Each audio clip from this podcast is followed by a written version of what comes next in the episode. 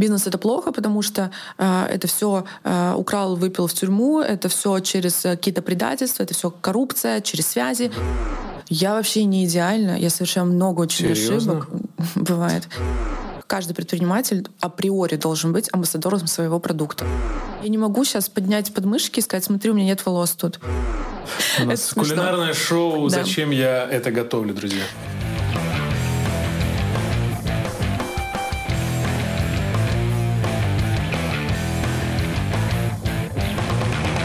Привет, друзья! Это «Зачем я это делаю?» Я Иван Нестратов, автор и ведущий подкаста. Сегодня у нас в гостях мультипредприниматель, бизнес-ментор действующих предпринимателей, основатель международной сети клиник Laser Love, сооснователь бьюти коворкингов «Ай, красиво» Кира Долгова. Кира, привет!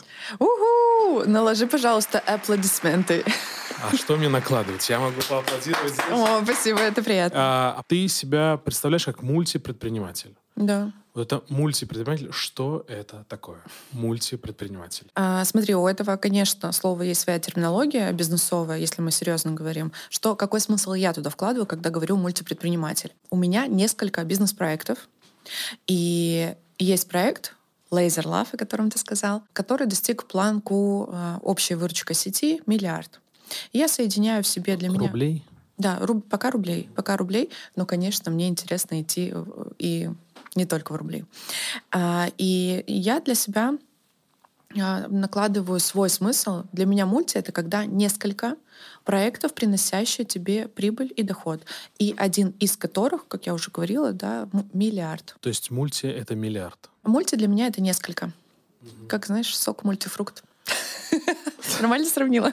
Это прекрасно. А серийные мультипредприниматели, есть в этом разница? А, да, как раз-таки для меня отличие, когда есть миллионы, миллиарды. А серийный предприниматель — это предприниматель, у которого а, много разных серийных бизнесов. Мгм. Ну, то есть э, у тебя мог, может быть, понимаешь, 10 проектов, как у предпринимателя, но не факт, что эти проекты могут приносить нормальную прибыль.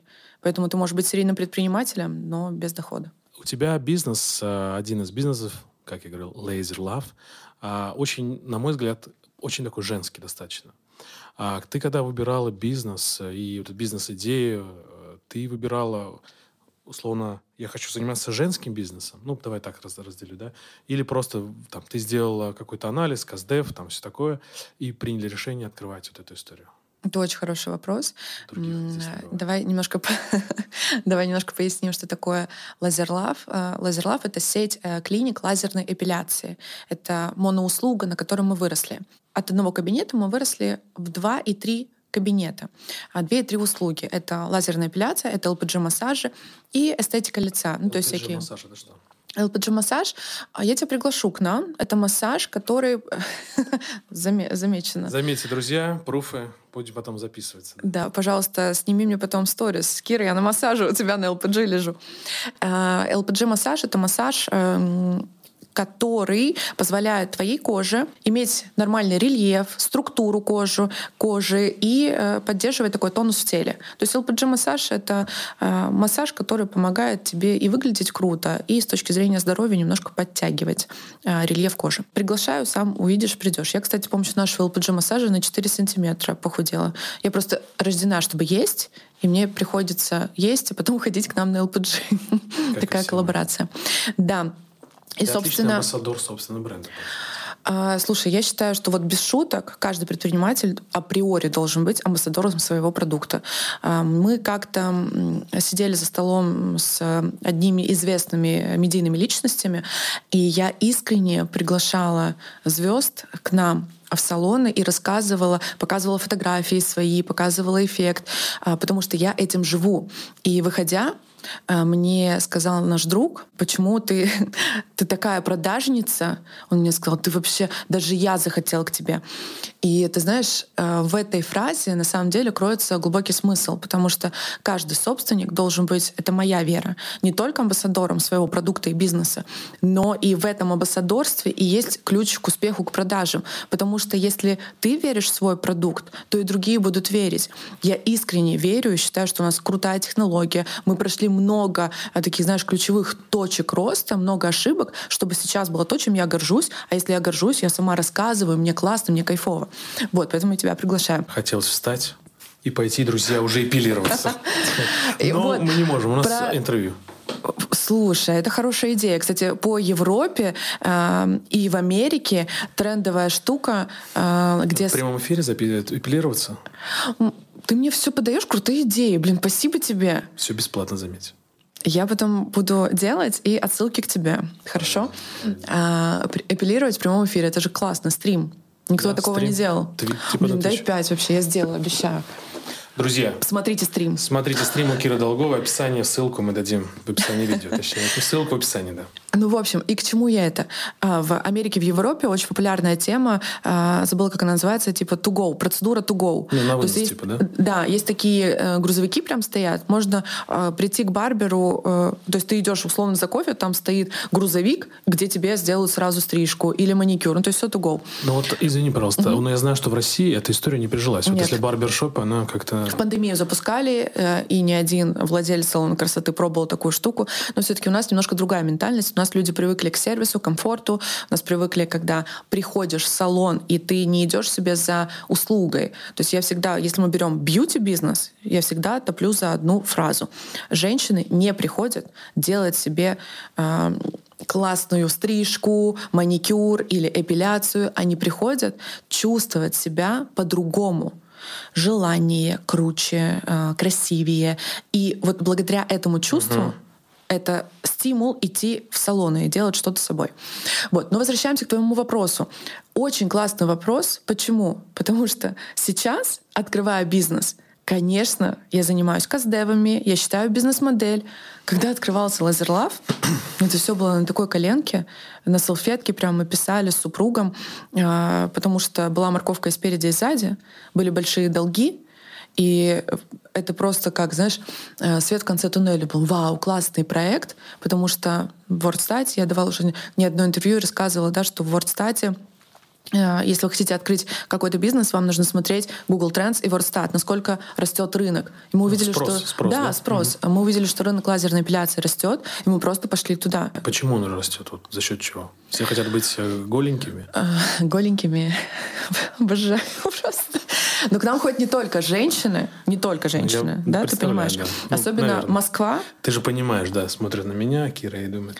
А ты хорош. Ну вот правда, без шуток ты хорош. И мужчины Спасибо. ходят не а, только делать, вот особенно в Москве, а, не только делать гладкие подмышки. Нет, а, приходят а, убирать вот здесь, вот над бородой. А, есть мужчины, которые убирают волосы из носа, из ушей. Ну то есть у каждого свои приколы. И почему выбирают лазерную эпиляцию, почему рынок растет, а растет рынок лазерной эпиляции каждый год на 20-30%. Мы делали слет франчайзи и показывали, что а, за 23 год рынок лазерной эпиляции вырос на 34%.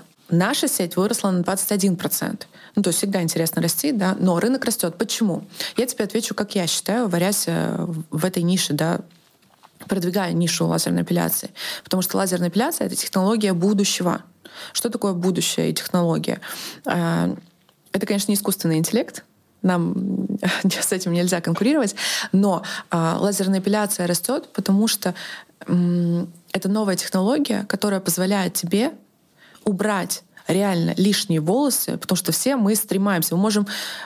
Я выбрала очень сложную нишу, потому что, например, вот я сходила на макияж и укладку, пришла к тебе и говорю, смотри, какая красивая, это видно. Я не могу сейчас поднять подмышки и сказать, смотри, у меня нет волос тут. Ну, это будет как бы стрёмненько. Классный тизер я делаю к нам. Потрясающе. Или, не дай бог, снять нижнее белье и сказать, смотри, вот, я сделала все тело в лазерлав. Ну, то есть это невозможно, потому что ну, это какая-то интимная штука, и ей нельзя похвастаться. Поэтому мы априори зашли в сложную нишу. Но чем она хороша? Во-первых, с точки зрения бизнеса. У нас рентабельность и маржинальность крутая. А рентабельность нашего проекта 53% эпиляции. Почему? Потому что есть классный аппарат и классная технология. И я не привязываюсь к руке мастера. Угу. Если ты придешь на шугаринг, не знаю, знакомо тебе или нет. Я не ходил. Есть виды эпиляции. Есть лазерная эпиляция, есть шугаринг, сахар, э, ну вот э, сахар, воск э, и Соль, ну, есть бритва. перец. У нас кулинарное шоу «Зачем я это готовлю», друзья? Да, зачем? Так вот, зачем я это делаю? Во-первых, эм, я увидела в этом реально значимость для людей. Потому что я сама, когда пришла на эпиляцию, я Короче, я прям охренела, что можно не лить на себя горячий воск. Мне могут, ну, прости, как есть, я надеюсь, женщины меня поймут, не драть волосы, вот что такое шугаринг? Это на тебя льют горячий сахар. Ты представляешь? Все нормально? В обморок не а, падаешь? Горя... Льют на тебя горячий сахар. Горячий сахар. И вот так дерут просто, отрывают тебе волосы. Где бы ты ни хотел. А это адски больно. И вообще у нас есть культура красоты в России. Я считаю, что ни одна э, женщина не красива так, как женщина в России. Потому что, ну, э, это правда. Сколько мы вкладываем в красоту и ментальную, и физическую, я не встречала таких.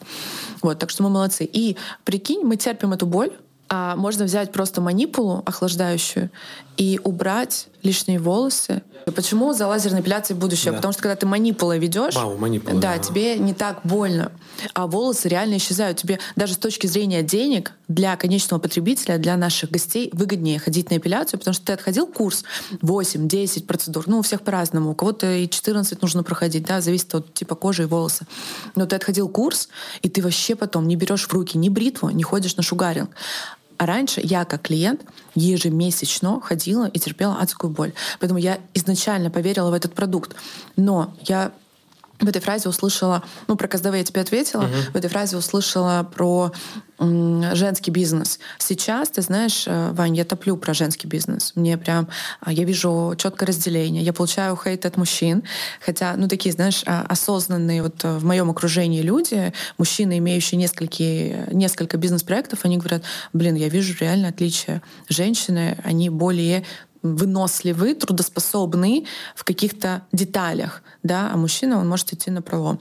Вот. И сейчас реально я топлю за женский бизнес. Так это наша природа. Мужчина ломает, а женщина собирает. Да, ну, я... Сохраняет, вот, точнее. Совершенно верно. И я не хочу э, всех... Я не феминистка, я всегда считаю, что мужчина главный, э, женщина за мужчиной, но в бизнесе, как и в природе, мы четко видим отличия. Поэтому для меня женский бизнес сейчас э, имеет большой вес, и женщины в бизнесе. На старте вообще мне было пофиг. Просто бизнес на коленке создавался. Почему ты решил работать на себя, а не в нами? Что, что вдруг стало той причиной? Я улыбаюсь, потому что вчера писала главу своей книги, и там был такой вопрос. Я прям рассуждала, что когда-то за вот 10 э, лет я занимаюсь бизнесом, и до Лазерлаба у меня был неудачный опыт бизнеса. И когда у тебя опускаются руки, мне кажется, любой предприниматель однажды задумывался бросить все и уйти в найм. Ну, это я хочу быть честной до конца. У меня тоже были такие мысли. Но а, почему я так не делаю? Для меня бизнес есть плюсы в найме в том, что у тебя есть стабильность в любом случае. Ты получаешь зарплату, у тебя выходные, у тебя отпуск, у тебя премии. Пять плюсов. В бизнесе у тебя нет стабильности, особенно первое время. Но мне так интересней. Я бизнес воспринимаю, знаешь, как какую-то игру. Ну, я, в принципе, так к жизни отношусь. Мне так проще. Не могу сказать легче, но проще. Когда ты сталкиваешься с определенным уровнем сложностей и понимаешь, что ты должен их пройти, чтобы идти дальше. Когда мне было очень сильно плохо, тяжело в бизнесе, и я задумывалась, блин, а почему я вообще выбрала? У меня же должна быть какая-то цель. Ты знаешь, что дольше живут те люди, у которых есть цели в жизни? Не знал. Есть такое прям исследование. А, и я попыталась, потеряв какую-то веру и смысл в своем бизнесе, я попыталась новые цели обозначить для себя. И я увидела, что, блин, изначально я пошла не в найм, а в бизнес, еще студенткой, потому что я поняла, не вот это вот не хочу работать на дядю, я поняла, что бизнес для меня — это свобода. Свобода выбора, свобода действий, свобода ответственности. Я не хочу решать какую-то мелкую задачу. Мне интересны амбиции, мне интересно ну, в моем текущем бизнесе выход на международный ры- рынок, x20 прибыли. То есть сама себе усложняю уровни. И это интересно. Вот, ради свободы перед тем, пока я готовился к интервью, я видел, что у тебя там много франчайзи. То есть я так понимаю, что вы не развиваете собственную сеть, а да, а только через франчайзи. Почему решили сделать все-таки франчайзинг, а не идти в собственное развитие? На определенном росте этапов э, развития компании всегда у собственника стоит выбор, как мне дальше развиваться. Идти через развитие собственной сети, либо развиваться через франчайзинг. Я занимаюсь э, наставничеством, как ты сказал, представляя меня да, э, с предпринимателями. И ко мне заходят всегда с этим вопросом. Типа, мне все понятно, у меня все ок, но как мне дальше развиваться? И у меня однажды тоже был такой выбор в голове я для себя выбрала франчайзинг. Почему? А, есть несколько плюсов во франшизе. А, во-первых, мне прикольно, ну, то есть тогда, когда я выбирала франчайзинг, у меня не было инвестиций, идти масштабировать свой продукт, товар, там, услугу, бизнес. И франчайзинг для меня это первое про масштабирование твоей идеи, твоего проекта.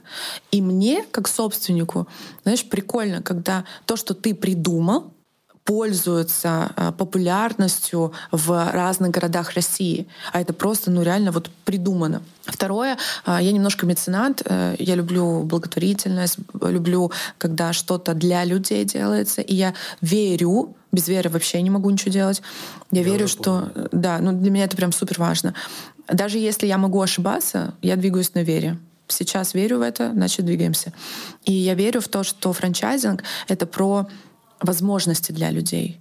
Ну, то есть ты не представляешь, сколько я сообщений, сколько на слете. Вот у нас слет просто был недавно с франчайзи, ежегодный такой слет, а, сколько франчайзи благодарят за возможности, потому что кто-то а, работал по найму, кто-то сидел в декрете, и с приходом Laser Love ну, то есть это может быть э, любой проект, но я не могу же за другие отвечать, правильно? С приходом э, вот Лазерлав у нас как образ жизни. Э, моего проекта в их жизнь, у них все поменялось. Кто-то покупает квартиры, кто-то машины, кто-то родителей обеспечивает детей своих. И это возможности, которые дает там мой проект. Для меня это круто.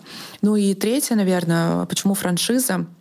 У нас были на самом деле собственные проекты. И я в этом году приняла решение продать все собственные салоны. Лазерлов. Да. А, почему? Все просто. Я как собственник могу каждый день думать о пяти действующих салонах.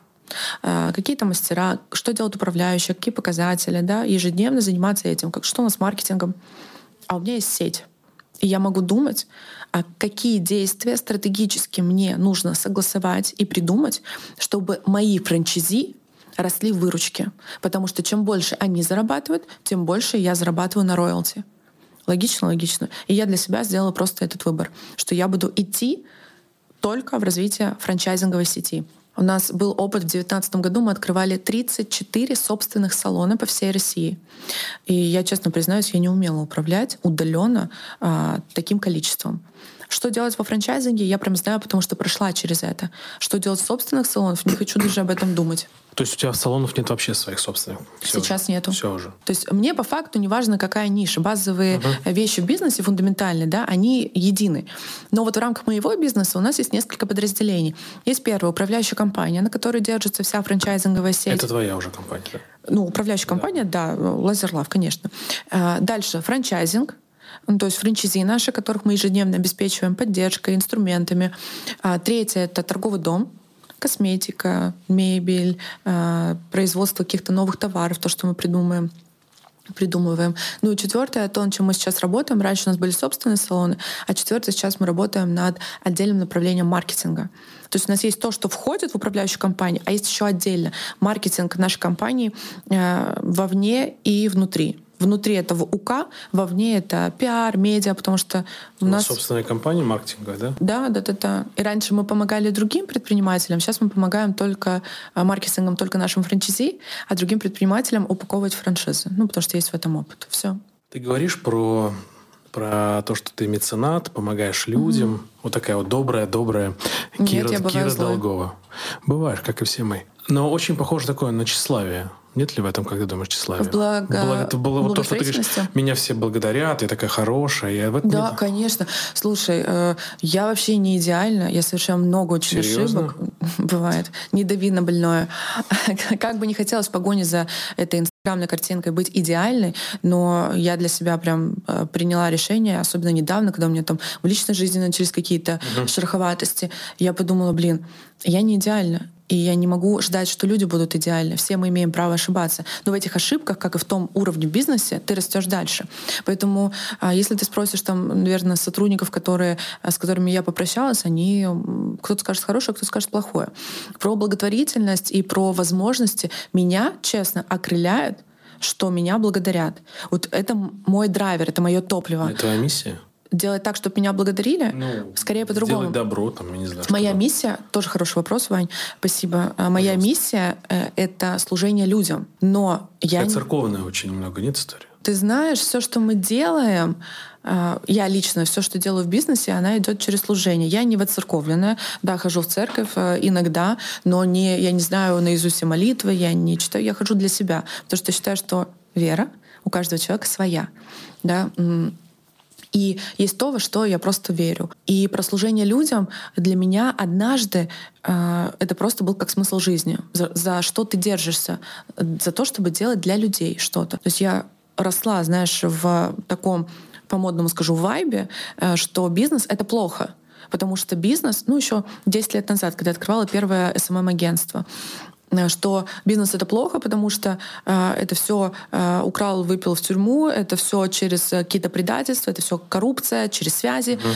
И мне было так кайфово попробовать и показать, что можно экологично девочки из деревни. Я считаю, что Ижевск столица мира и деревня.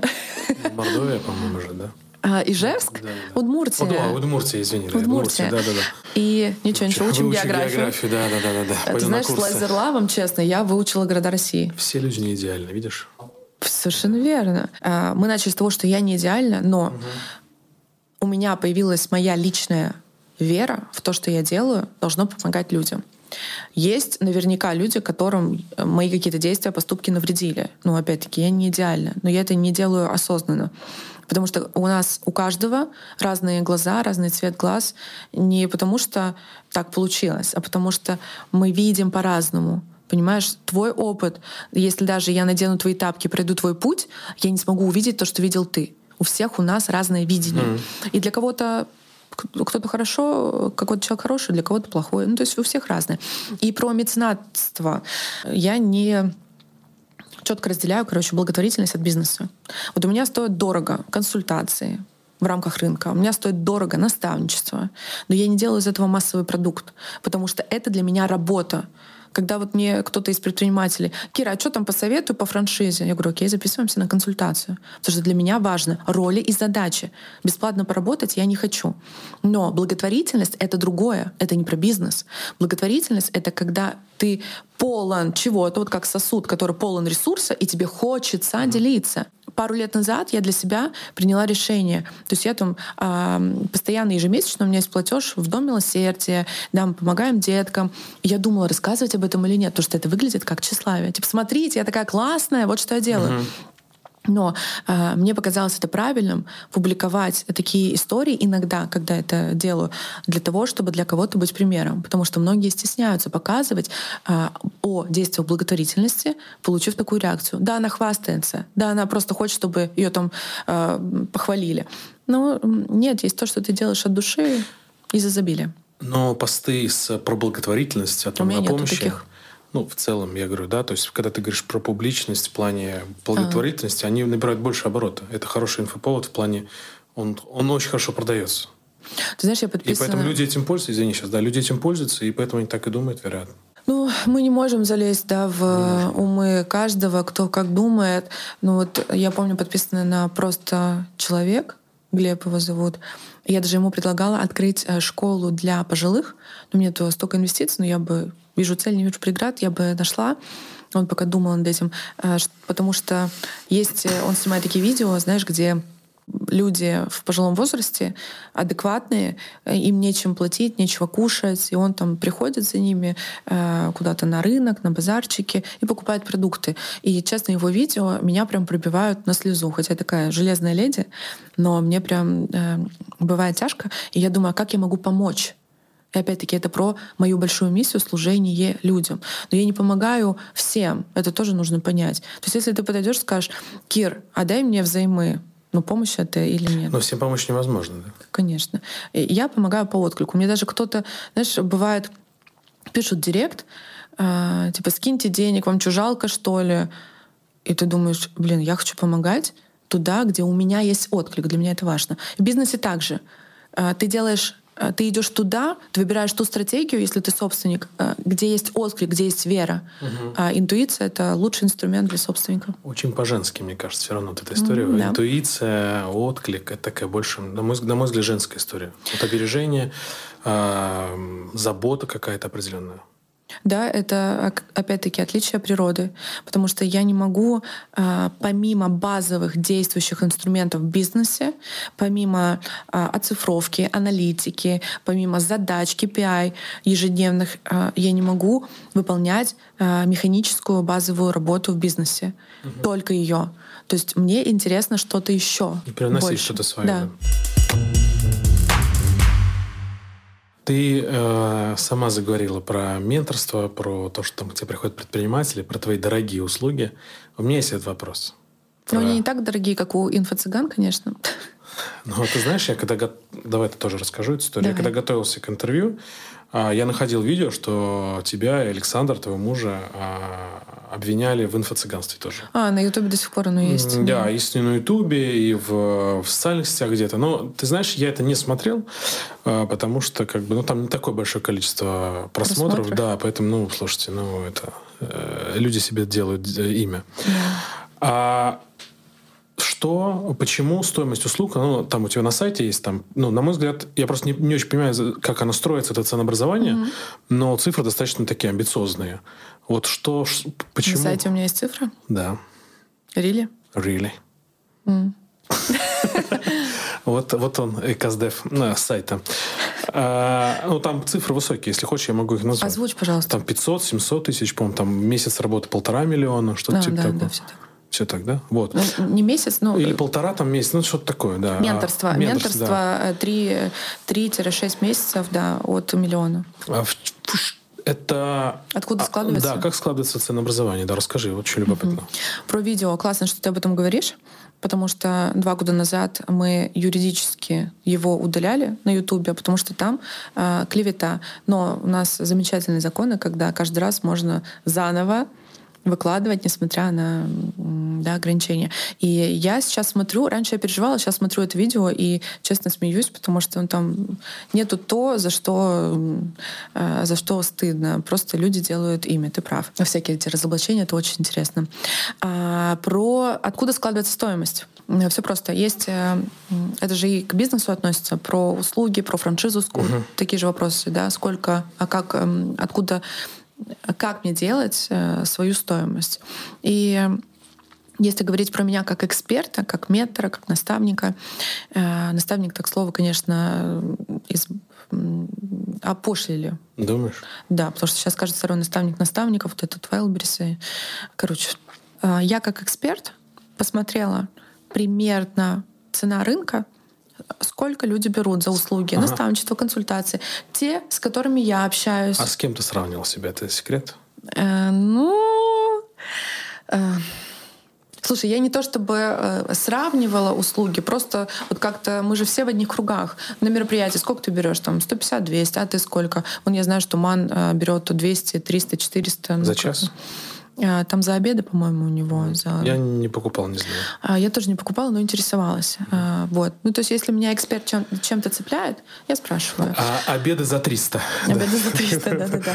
А, и, в общем, и целом, я посмотрела, сколько стоит на рынке, как эксперты себя продают, и думаю, а мне Второй вопрос. Мне как комфортно будет?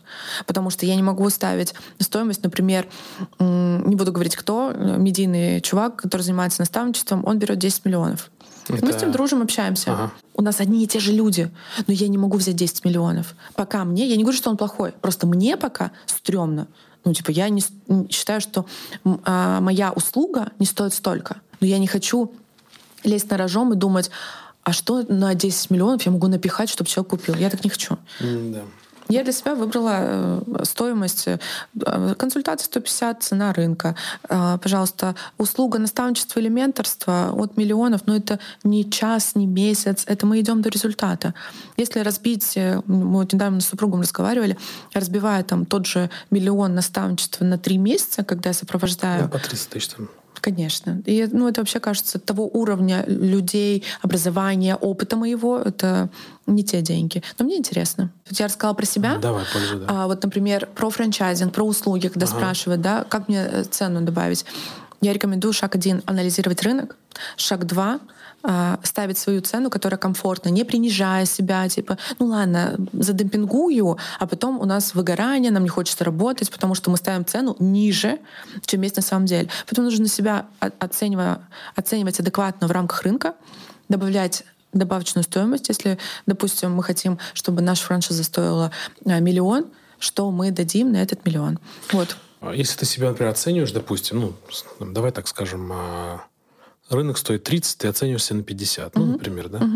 И тебе приходят люди, а все отказы, отказы, отказы, отказы, отказы, отказы. Как вот, что с этим делать? Дальше продолжать гнуть свою линию или все-таки снижать цену до рынка? Тут есть несколько ответов. Отказ может быть почему? Потому что не тот офер, не та целевая. Возможно, это ошибку допускают, я думаю, каждый эксперт или предприниматель, когда мы ставим цену выше, а, не потому что нам так хочется, а потому что у нас а, расходная часть, ну, условно такая, да, да, себестоимость. А, мы ставим цену выше, и люди отказывают, потому что не продукт плохой, а это не те люди потому что каждому свой клиент. Возможно, в этом кроется э, секрет. Э, может быть, во втором, э, что ты неадекватен в своей цене. Тогда, окей, попробуй составить предложение, спроси у человека, сколько вы готовы потратить, если ты считаешь, что это сто процентов твой клиент, и ты можешь ему помочь. Ну а третье, если ты получаешь отказы по стоимости, надо что-то поменять в самом продукте, а не в цене. А, я считаю, что нужно создавать всегда добавочную стоимость. Допустим, ты придешь ко мне, купишь консультацию, я тебе дам не только ответы на вопросы, я даю еще какие-то файлы, документы, свои контакты наработанные, то, что тебе поможет, и то, что выше создает стоимость. И это успех любого бизнеса и любого продукта, когда ты продаешь, ну, допустим, за 500, а добавочная стоимость вообще человек уходит, думает, ни хрена себе, я на миллион взял просто. Выгодно. То есть цена должна быть ниже, чем ценность. Угу. Окей, вот. хорошо, спасибо. Спасибо за бесплатную консультацию. Про личный бренд. Угу. Вот Тебя достаточно много, а, особенно когда я подписался на тебя. Вот, друзья, подписывайтесь на Киру. Ты мои сторис пережил? Да, я, я все, а, перед подготовкой к интервью, я все смотрел, все читал, а, анализировал. Личный бренд. Для тебя что это такое? Это дань моде, популярности или это что-то другое? Почему ты говоришь, что меня много? Меня не знают вообще люди. А, извини, почему тебя много? Когда я готовился к интервью, mm-hmm. это у меня такая же традиция есть а, за 60 плюс подкастов, что я спрашиваю своих знакомых, свое окружение, знают ли они того или иного гостя, mm-hmm. героя программы. Я называю своих гостей героями. И они знают, большая часть людей, которые тебя знают. Вот, поэтому... А меня знают как кого? Как предпринимателя? Как супруга Александра Долгова. У мужчин спрашивал. А, да, у мужчин. Надо было и женщин тоже спросить. Женщин спрашивал, но женщины не знали. Печально. Ну, еще узнают. Кому нужно, тот знает. Вот так я считаю. Что такое личный бренд? Личный бренд для меня — это а, твои действия по отношению к твоему бизнесу, продукту, услуге. А, но в личном бренде кроются два момента. Я как личность и мои экспертные действия, мои факты, кейсы. Вот. И я считаю, что не каждому предпринимателю нужен личный бренд, потому что в эпоху и всех соцсетей э, у нас, э, как у предпринимателей, фокус внимания меняется с бизнеса на личный бренд. И многие уходят туда, в блогерство. Поэтому э, я рассуждаю всегда так, раскапывая аутентичность каждого человека в бизнесе, применим ли личный бренд. Что ты хочешь как человек? Ты хочешь закрыть какие цели? Нормально, если ты хочешь быть популярным, известным, это тоже нормально. Нормально, если ты хочешь зарабатывать на каком-то своем продукте. Да? Я не говорю про инфо, а любая онлайн офлайн история, э, монетизировать да, свой личный бренд. Э, но все исходит от цели. Вот без цели, как и без веры, я не могу ответить тебе на этот вопрос. Для меня личный бренд — это некая экспертность и ассоциации. Я всегда, знаешь, даю такое советик людям, которые спрашивают, ну а как мне, с чего начать в личном бренде? Э, я говорю, спросите там у 50 знакомых в WhatsApp ваше имя и фамилия, с чем у них ассоциируется. Поэтому я тебя спросила, когда я загружала в GetContact, мне было интересно, Кира Долгова или ну, просто свой номер, я видела прям ассоциации людей со мной на определенном этапе времени. То есть, открывая SMM-агентство, я была Кира SMM, Кира а, преподавая, Кира спикер. А, когда открывала Лазерлав, Кира Лазерлав у многих. То есть если вбить мой номер в GetContact, там прямо увидишь отрезки моей жизни. Поэтому личный бренд такое многогранное понятие, но я считаю, что каждый из нас имеет личный бренд, но не каждый должен быть блогером. Личный бренд — это не про блогерство вообще. А у меня есть такая рубрика, как «Блиц». Попрошу тебя отвечать коротко. Качество, которое ты больше всего ценишь в мужчинах? Принцип держать слово. Качество, которое ты больше всего ценишь в женщинах? Честность. Какую черту ты больше всего в себе не любишь? Эмоциональность. Какую черту ты больше всего не любишь в других? Лицемерие. Каким ты представляешь абсолютное счастье? Чистым. А, если бы у тебя была какая-то суперсила, то что бы это было? Хм. Мотивировать. Друзья, и финальный вопрос. Зачем ты это делаешь? Ты работаешь, чтобы что? Чтобы быть свободным и счастливым человеком, давая возможности другим людям. Кир, спасибо тебе большое. Это было очень откровенно. Было Тебе очень спасибо. круто. Друзья, это была очаровательная Кира Долгова, мультипредприниматель, бизнес-ментор, основатель международной сети клиник Laser Love. Приходите, и будьте гладкими. Приходите, будьте голенькими, гладкими. Я надеюсь, теперь э, женщины Ивана узнают, кто такая Кира Долгова. Приходите Жен... ко мне на консультации. Женщина Ивана, да, звучит как новая пьеса какая-то, махатовская. Друзья, спасибо, что были с нами. Верьте в себя, не опускайте руки и будьте счастливы. Спасибо, пока. Я тоже так сделаю. Пока.